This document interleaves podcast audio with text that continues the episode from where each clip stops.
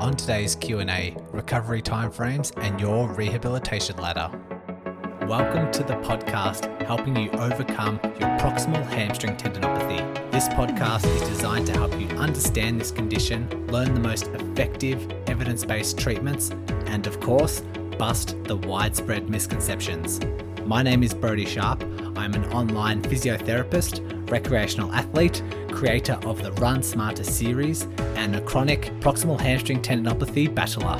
Whether you are an athlete or not, this podcast will educate and empower you in taking the right steps to overcome this horrible condition. So let's give you the right knowledge along with practical takeaways in today's lesson.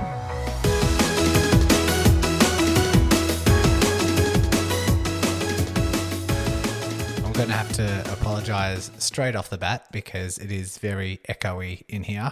I have just moved house and I am um, in my room, which will soon be my um, physio clinic. I'm converting part of this new house into a, a physio clinic.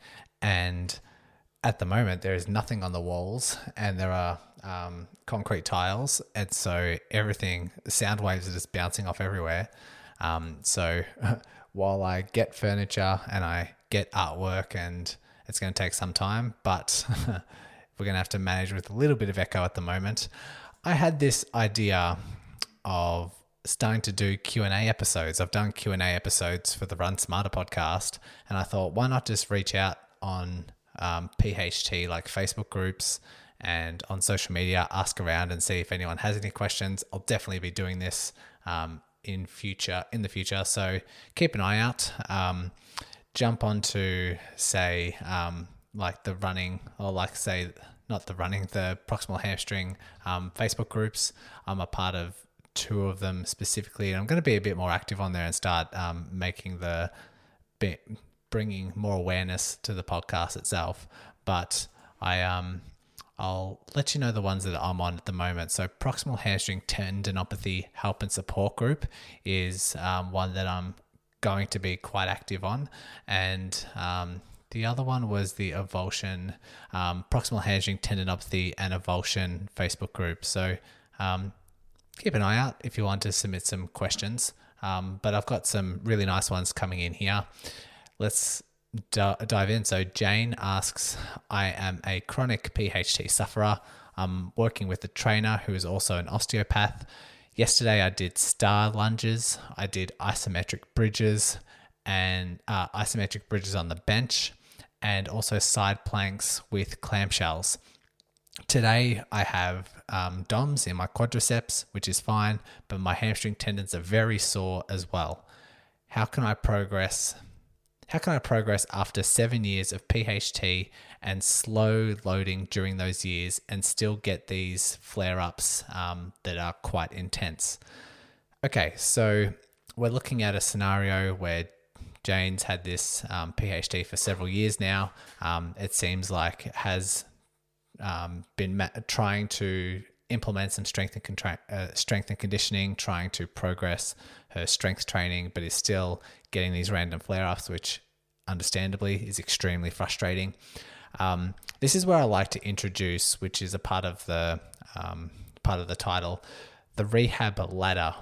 So when this sort of behavior occurs, when you try something out and it um, you think you're going well, like management's going well, symptoms are going well, you're slowly building things up. and Then all of a sudden, you try a new workout uh, or try a new exercise or try a new progression and it flares things up we often need to go back to the understanding of this rehab ladder. Now, the rehab ladder is say at the the first couple of rungs is where your current capacity is, is where your current body capacity, but also PHT tendon capacity, that being strength, endurance, power, um, is where you're currently at.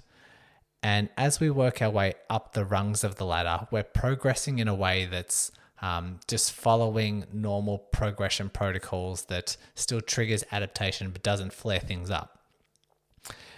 Usually, at the top of this rehab ladder is where your goals are. So, running a marathon, getting back to cycling, um, sitting for two hours, whatever the goal is, that's what's at the So it's at the top of the of the ladder. And what we need to do is find how many rungs within that ladder can how many rungs are required in order for you to get to that end goal. What minute kind of steps do we need to take that doesn't flare up the tendon, but still stimulates it and adapts it enough so that we can slowly progress. And so we want to make sure that we're addressing these these rungs. We're addressing this the strength. We're addressing the endurance we're addressing like speed, power, plyometrics, those sort of qualities that the tendon needs to have. An example that I um, can come back to, like a personal example, I had years and years of um, this pes anserinus tendinopathy. So it's like at the back of your knee. I had it for five or six years and it would constantly like flare up when I was running but it wasn't that bad. I could still run. It didn't really hinder my running, um, but running was not healing it. Um, it was staying there for years and years because of my running, but it never got to a point where it really flared up and um, hindered my running. So I was in that really tricky limbo of do I really rehab it or do I just continue doing what I'm doing and hopefully it goes away? Um, but I decided to give running a rest and I tried a lot of strength training, just in general strength training, not necessarily rehab. Tried CrossFit, um, did that a couple of times a week. I did cycling a couple of times a week. I think I did some swimming as well. Um, quite a long time ago now. I'm just trying to remember. However, the pes anserinus tendon pain totally went away. Didn't have it for like three or four months, totally pain free. I felt really strong because I was doing CrossFit a couple times a week and seeing progressions there. Definitely like the strongest I've ever felt. And then I went back to running and the knee flared up straight away. Straight away, uh, it was like maybe a 5K run. I thought I'd just take it easy. And again, that pain resurfaced. And that was quite frustrating as well. And looking back on it, I didn't really I was getting strong. I was doing my slow, heavy stuff. The pain subsided, but I never really worked my own rehab ladder towards running. Never really did that. If I was to take it sensible, yeah, I might have a couple of weeks off and let pain really settle, but I need the tendon to adapt to running in order for me to return to running pain free. And that be like maybe um, in my strength rehab conditions, trying to make sure that I'm stimulating the tendon very specifically to what it might mimic if I am running, or use running as a component of my rehab and maybe do some really like 30 second runs, then a two minute walk and doing repeats of that, seeing if that was enough for my tendon. That's what I ended up doing like a year later. That's the type of rehab that I end up doing. Um, and so this is the Jane's scenario of did okay star lunges so they can be quite provocative. Um, isometric bridges on a bench yeah it still works the tendon a little bit. Um, side planks and clamshells works the glutes and the sides not really much for the hamstring but it could be the combination of all of those things that has produced this current flare up and so i would um, kind of go through this scenario and say well we know that the tendon hasn't liked it we know that this workout, the tendon has um, it's produced a flare up. So whatever we've done, we've exceeded that capacity.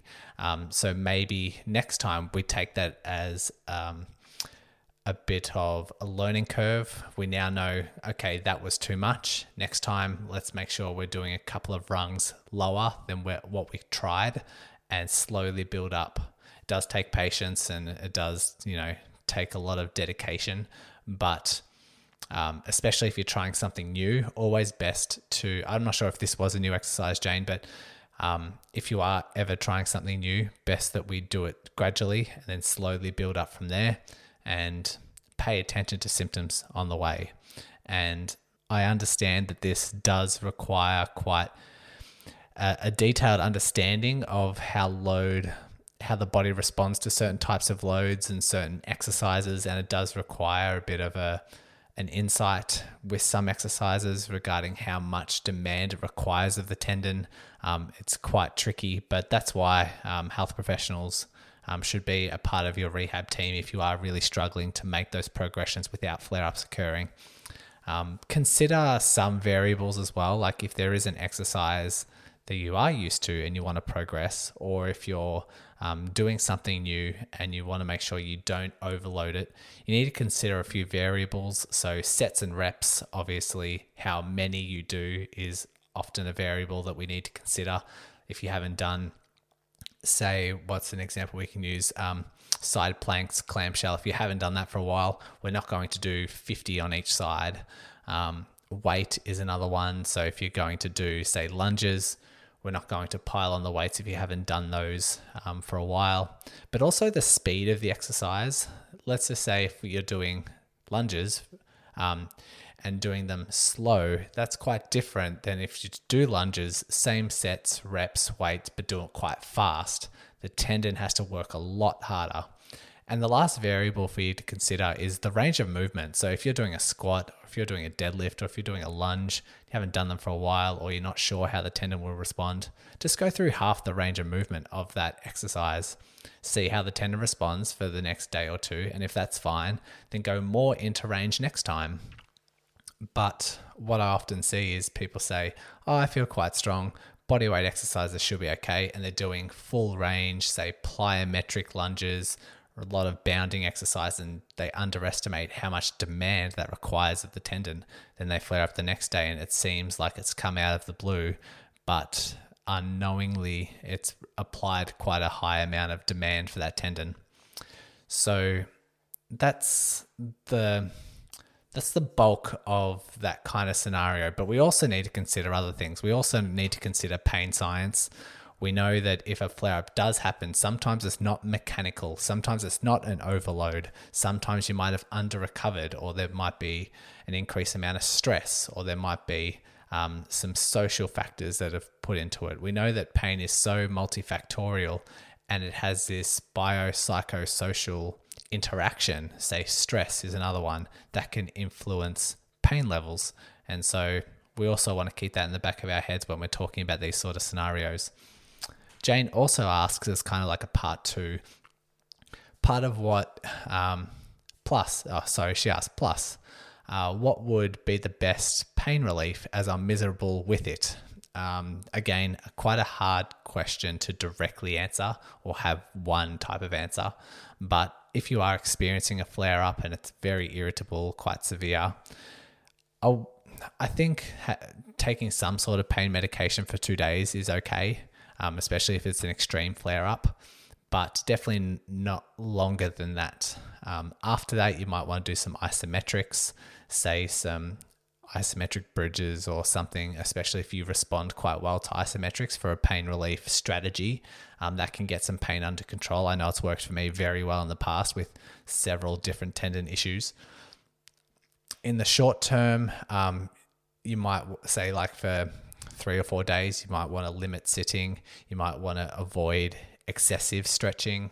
You might want to avoid other ags like, say, um, walking uphill or stairs, or just limit those. Just be very mindful of those um, while you're in this particular flare up state. Um, I do have an episode on like a flare up plan, uh, which was a couple of episodes ago. If you wanted to go visit that um, for more details. Thank you very much, Jane, for submitting that answer. I hope that helped. Uh, the second one we have here is Angela. She asks, I strengthen and can feel everything getting stronger, but don't seem to be able to get back to normal sport without causing huge flare ups. So, my question is how strong is strong enough to resume things like cycling? Or what exercises should I be doing in able to tolerate cycling? I've tried gradually introducing it, but it gets to, uh, but I get to five minutes and don't seem to go beyond that without huge flare ups. So this actually ties in really well with what I was explaining with Jane. So um, the rehab ladder could be implementing some sort of strength rehab exercises that mimic an exercise like cycling, or it could be cycling itself. And so cycling might be, um, yeah, doing a couple of minutes here and there, seeing how things go, seeing how the tendon responds. Um, but if in Angela's case, if you're not tolerating even really low levels of cycling, um, then it might not be something you're ready for and you need to mimic that sort of scenario in your rehab exercises a little bit more before returning back to cycling.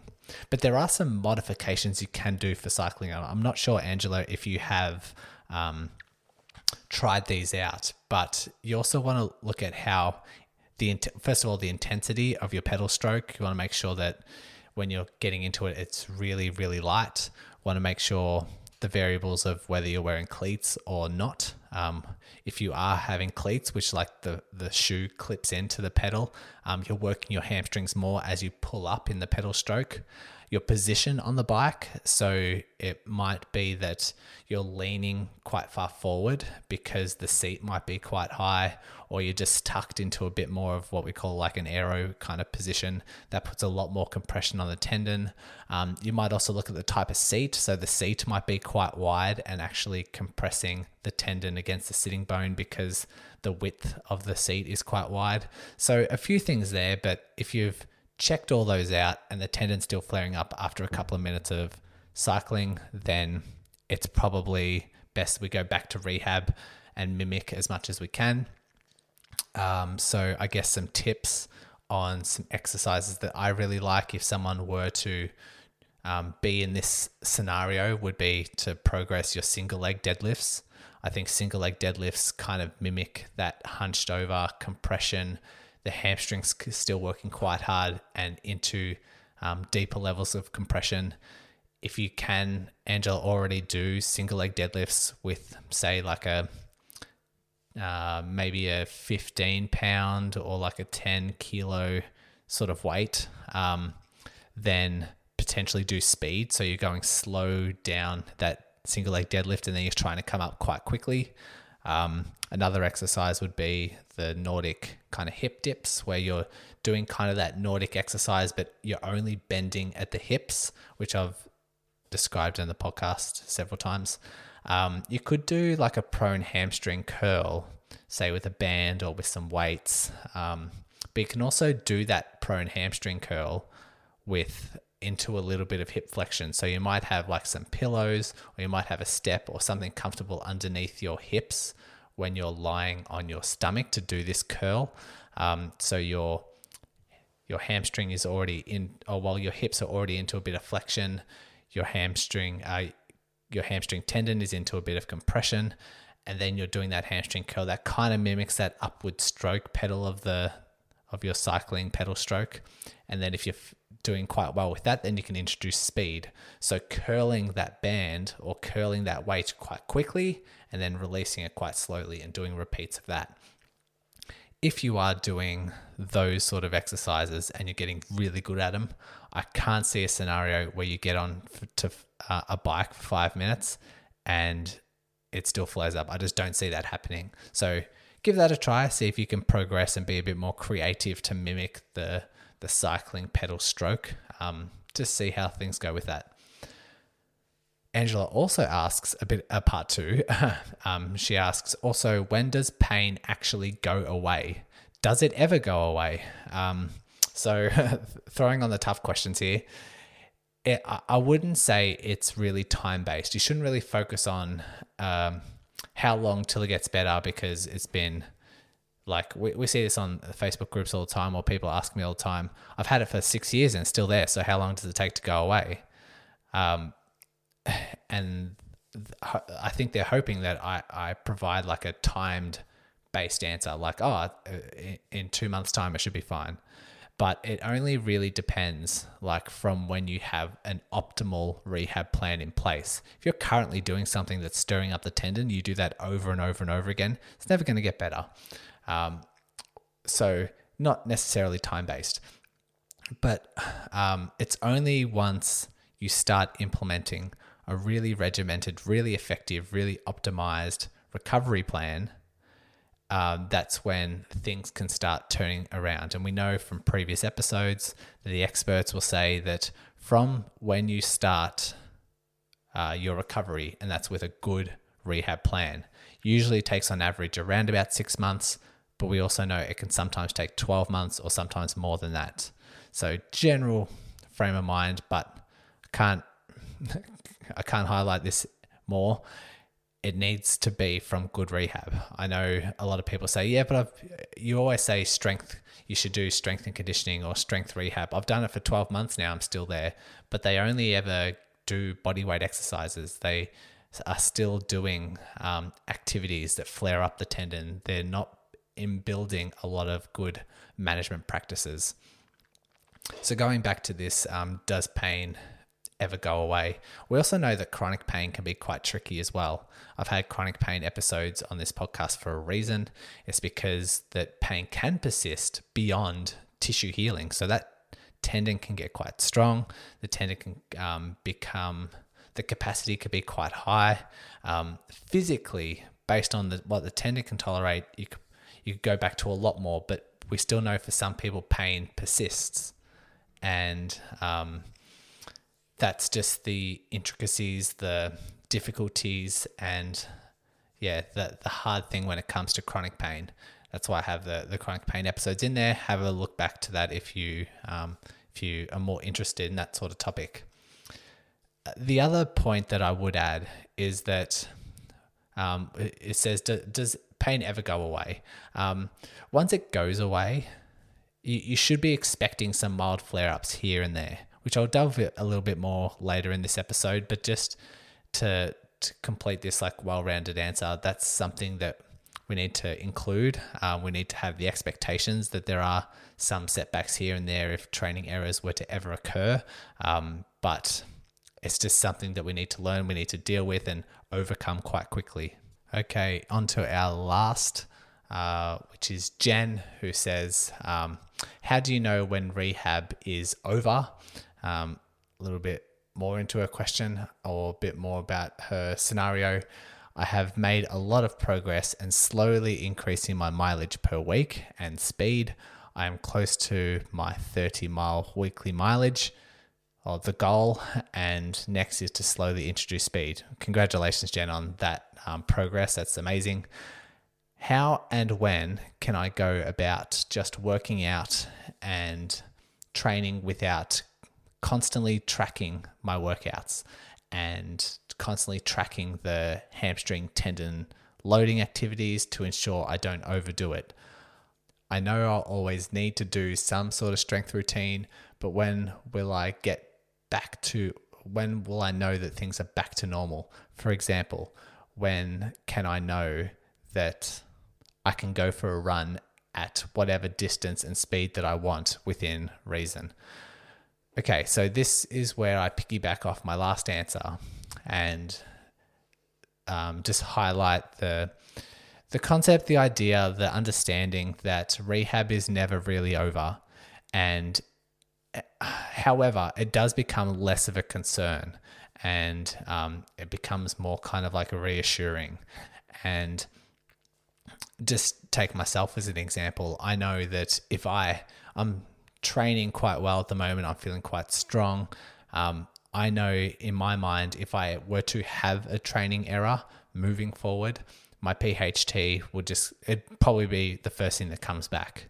Maybe my plantar fasciitis would be the second one in terms of likelihood of it resurfacing.